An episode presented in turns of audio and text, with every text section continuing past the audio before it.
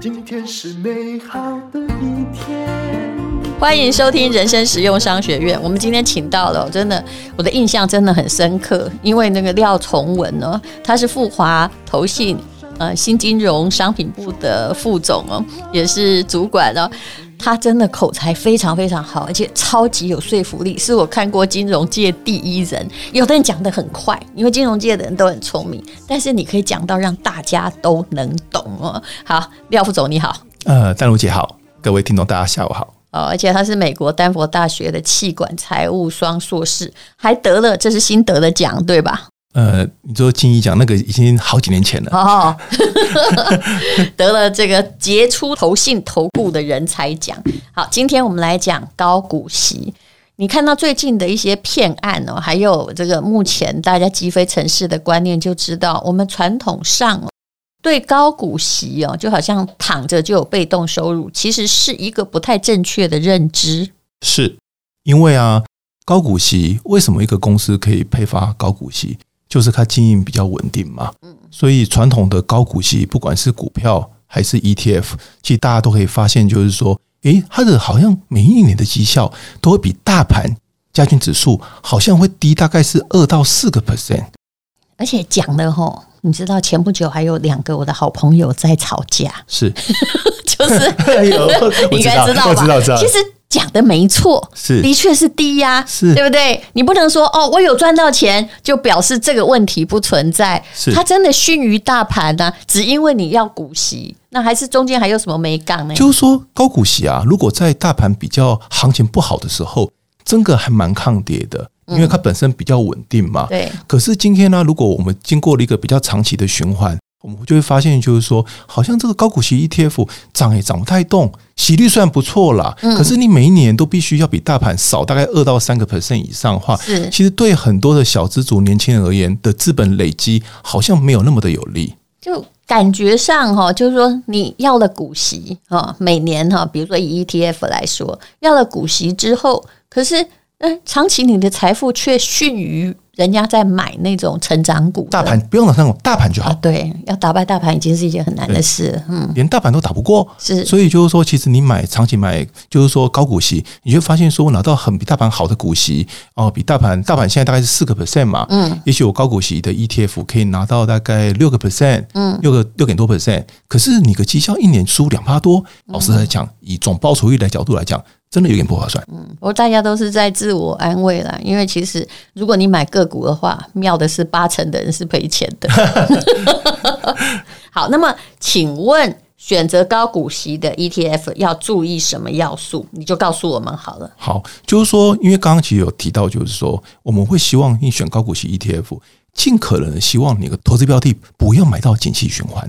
通常买到景气循环股，就是你的绩效为什么会输给大盘那个最主要原因。景气循环股，你可能还要解释一下，像这个疫情时候啊，航运股在涨的什么阳明、长荣这样吗？对，大家最耳熟能详就是航海王。嗯，像今年的长荣配的。有没有很多？超级多。嗯，可是长荣为什么配得多？因为它刚好去年是景气的高峰，它赚了很多钱。可是它符合那个选的标准，它就一定要进去啊。因为我看到了，它今年配很多，嗯，ETF 把它选进来。可是你觉得看明年的获利会再重新复制吗？这就是问题了。是，尤其是有一些公司，我也不知道 ETF 真正的它是怎么设计那个选的机制。你看，像以前这个统一超有没有？它曾经配非常非常非常的多，因为它刚好卖处分的一个东西。可是它不可能一直都在卖啊。一次性，就像说卖土地，也可能会进去。我把土地卖掉了，是啊，我土地不会每年重新复制又一块新的土地出来。嗯，除非它每年够固定，我每年就是卖一块地。是，所以就是说这种一次性的获利拿来配。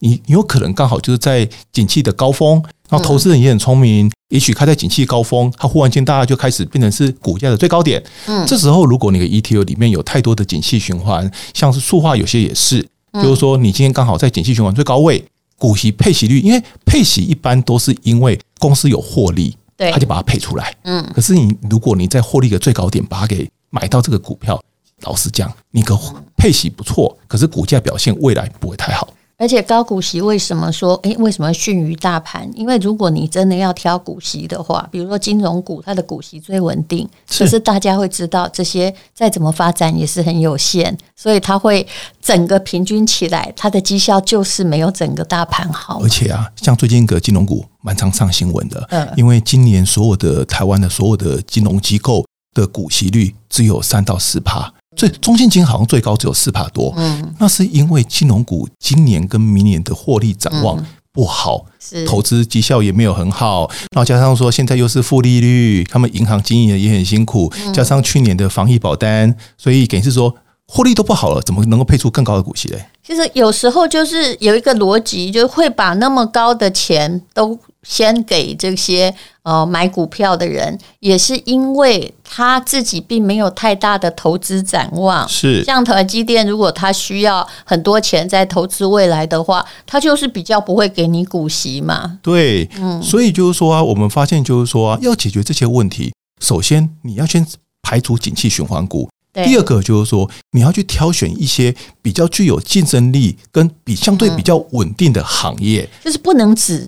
看在利息多高，对不对？不能只看眼前。嗯，就是说，你要如果一个有竞争力的行业，像台湾很多高科技业、电子业，可是里面已经有某些的行业板块，像传统的电子五哥，那些电子五哥虽然说你大家看说哇，现在 PC、NB 看起来不像以前那么风光，是，可是他们口袋有钱，他们将来可以转型，所以他们的获利也很稳健。所以像现在，包含像什么华硕啦、技嘉啦、维新啊、广达。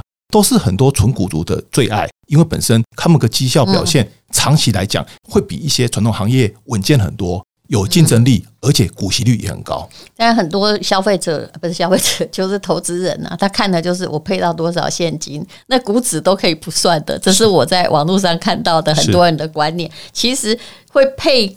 股给你，恐怕哦，在某些方面呢、啊，假设这个行业有前途的话，会配股比配息给你要好得多，因为它配的是长期利益嘛。没错。那么，你对于这种一般的，现在 ETF 的基金也很多啦，股票也很多，就是说有的是每年调整一次，有的是每年调整四次为号召。对。那你对于这样的看法是，到底调整一次好还是四次好？它背后的逻辑是什么呢？其实早期来讲。我遇到很多的朋友，他们跟我说他没感觉，你调整几次跟他来讲可能没有感觉，是真的啊。对，可是现在因为发行的产品越来越多，他们越来越有感觉了。嗯，因为你调整次数越多，代表什么？代表说，他的换股越频繁。嗯，你换股频繁就会付出更多的交易成本。就像说周转率的意思是什么？假设一百 percent 的周转率，代表说他一年内会把所有股票全部换一圈。这听起来有点恐怖。百分之一百。嗯。可是还有 ETF 的周转率是两百多的哦，他一年会换两两趟多。不好意思，你讲的是真的吗？真的。然后你就很像，你就很像操场跑了两圈半，好像你家人全部被换掉了呀，而且还换了两次。你的家人，为什么要换股这么频繁呢？因为他可能有一些。那个本身人情压力吗？不是，那个是 指数的策略。就可是问题是说，我们还是觉得说，传统的 ETF 它的精神就是希望说，以一个比较低廉的成本，让投资人用个有低廉的成本、高效率的投资去选取他要的投资方向。其实这就是用我一直在讲的“雇剪羊毛的工人”的理论一样，只要你哦，就是他来越多次，投资人本身的利润还是不断的在付出。运营的费用，对不对？是，所以就是说，如果能够挑到好标的，你也不用那么辛苦一直换。就是说，会一直换，也应该是有一些指数的策略了。只是说，所以我们才综合，就是说，尽可能降低景气循环，然后还有就是说，降低交易的周转，还有挑选最具有竞争力的行业板块。就是说，可以让你本身的成本降低，绩效变好，而且可以让你长期股息跟股价都可以拿到口袋里面。嗯，所以但是呢，这个前提就是要把景气循环股让它再建，否则它就会跑输大盘。其实电子股也有很多的景气循环啊，像我们大家像 DRAM 面板哦，那个已经再见了。对，可是 可是没几年，有些会跑出来哦。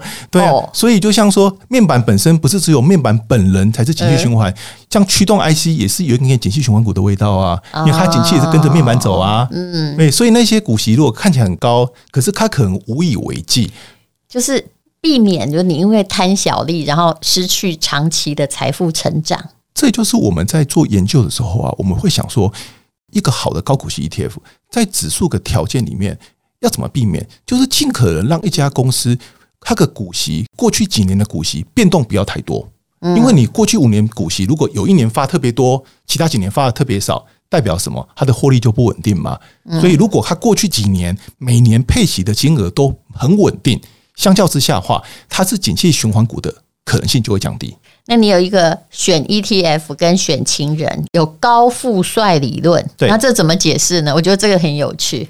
高所谓的高，就代表说我们刚刚提到嘛，你今天你的绩效比大盘差，这样这是不能接受的。你高相对应就是说，你本身就要让你的本身的绩效报酬至少要打败大盘，不然这没有意义嘛。你买一个高股息 ETF，你的绩效比加权指数还要弱，其实你根本。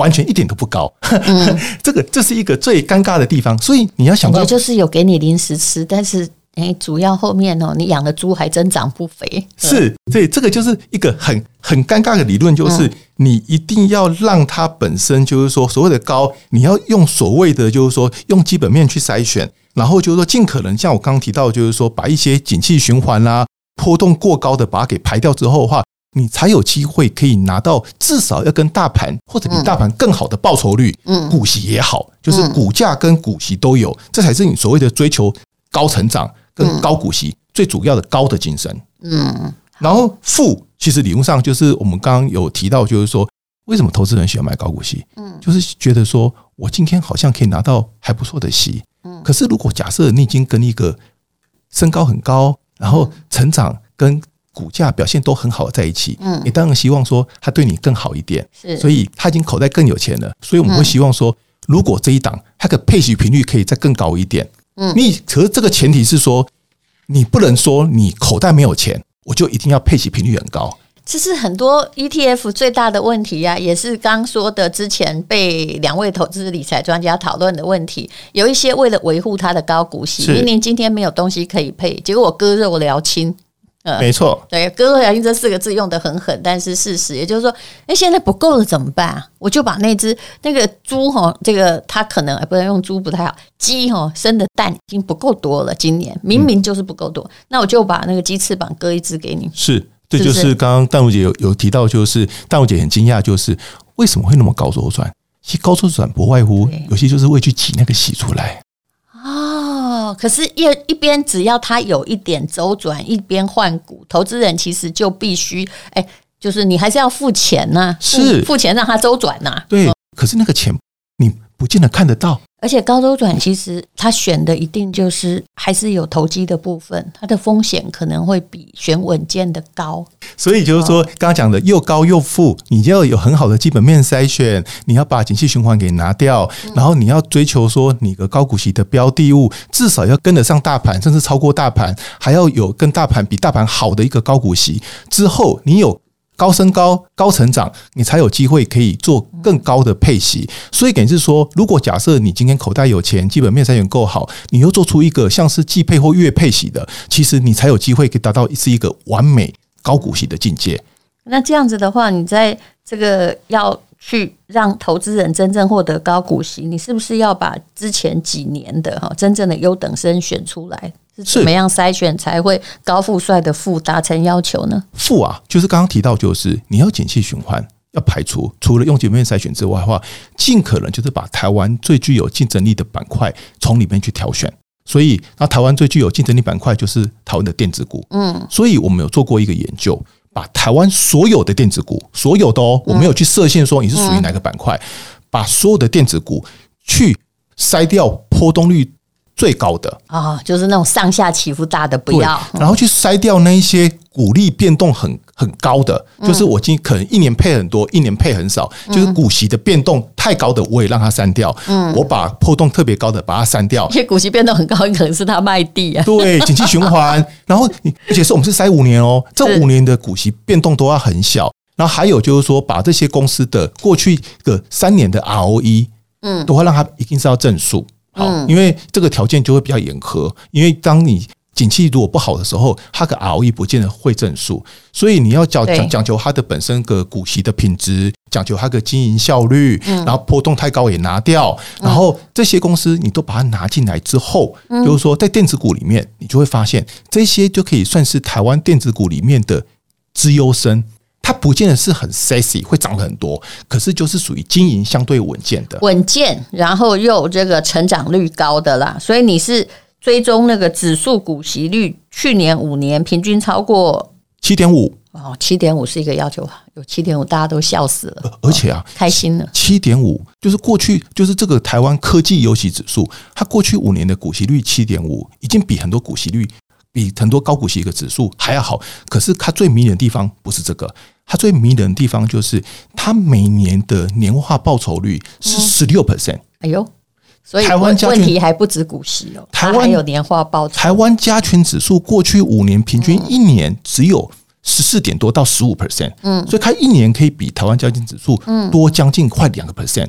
还有个更迷人的地方，就是说大家会想说，你从电子股里面去选高股息。这个波动是不是很高？因为电子股嘛，没有精挑细选、基本面好的这些科技游戏的股票，它的波动率跟大盘一样。就大家已经要问你搭几滴搭几滴了，我们等一下再告诉你啊。那么，所以也就是说，那你要选的就是它会抗跌嘛？你不要那个景气循环，就是不要水涨抗跌，不要这个高低起伏太大一些。有时候来个海啸，有时候又退潮，还真的受不了，对不对？我们看到里面有很有趣的数字，就是这种优质的科技股啊，当景气循环谷底的时候，它比大盘还要抗跌。嗯，因为它的绩效好。有竞争力，然后最明显就是二零二二年，嗯，二零二二年这一类的科技游戏，就是比较基本面比较好、高股息的科技股，它本身的跌幅比大盘跟电子股都还要低很多，嗯，代表说，因为它本体质够大够好，它可以更比别人挨得住景气寒冬。是，其实以这个二零二二年它的中期有没有，所有的股市都到了高点。后来，大概投资人也过了一年不是太好的日子了，好，所以等于是那投资人就只好安慰自己说：“哎呀，我每年就拿两块钱的股息，然后可能拿几年就回本了呢。”哈，可是其实看到那个本金都没上去，心里就算拿到股息没办法填，也很沮丧吧？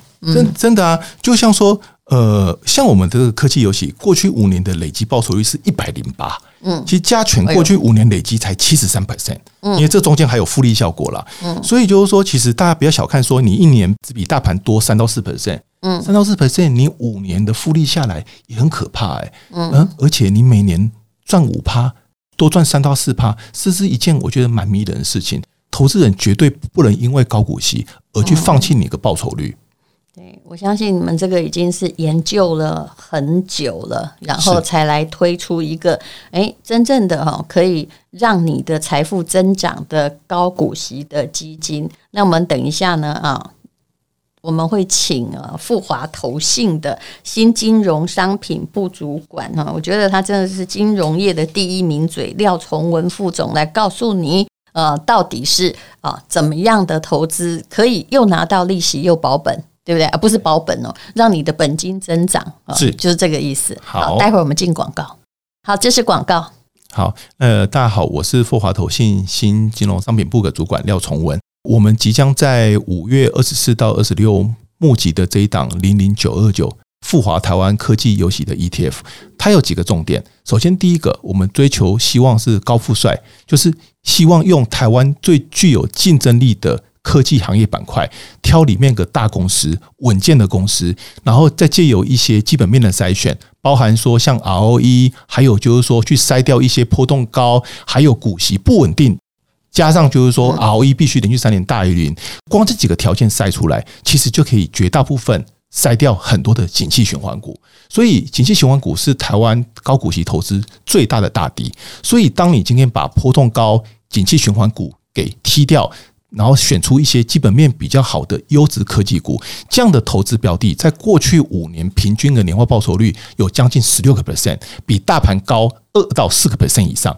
然后另外，股息殖利率过去五年的平均有七点五个 percent，也比各个主要的高股息指数都还要高。所以，等于是说，投资人可以想一个概念，就是如果我每一年的年化报酬率都能够比大盘略高二到四个 percent，然后。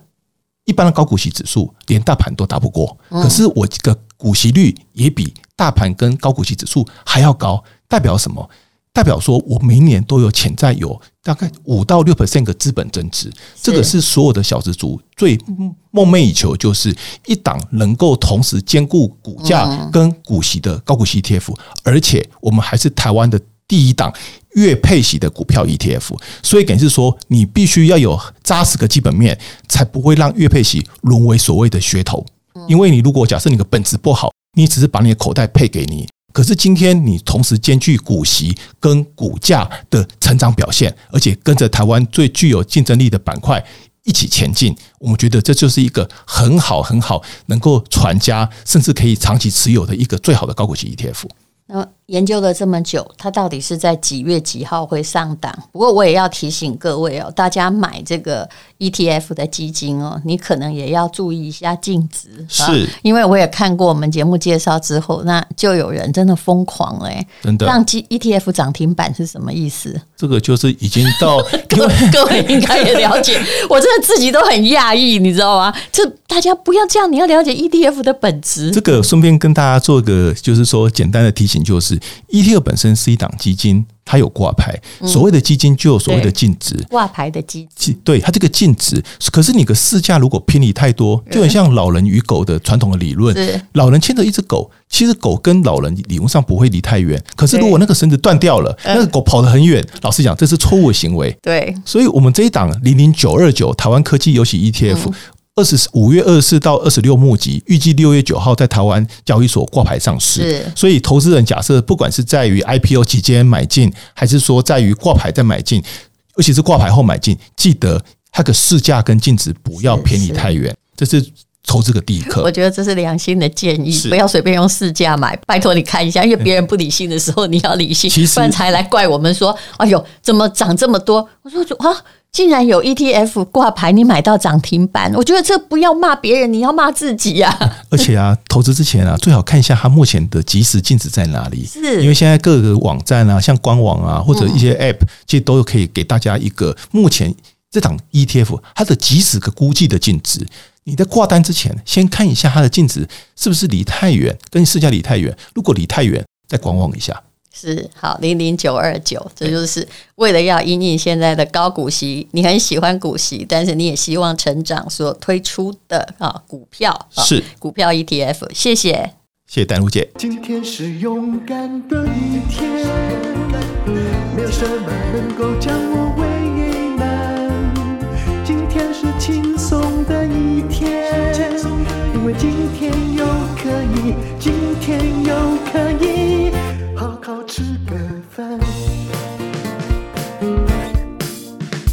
做我爱做的事，唱我爱唱的歌，吃我想吃的饭，尽量过得简单。做我爱做的事，唱我爱唱的歌，吃我想吃的饭，尽量过得简单，尽量过得简单。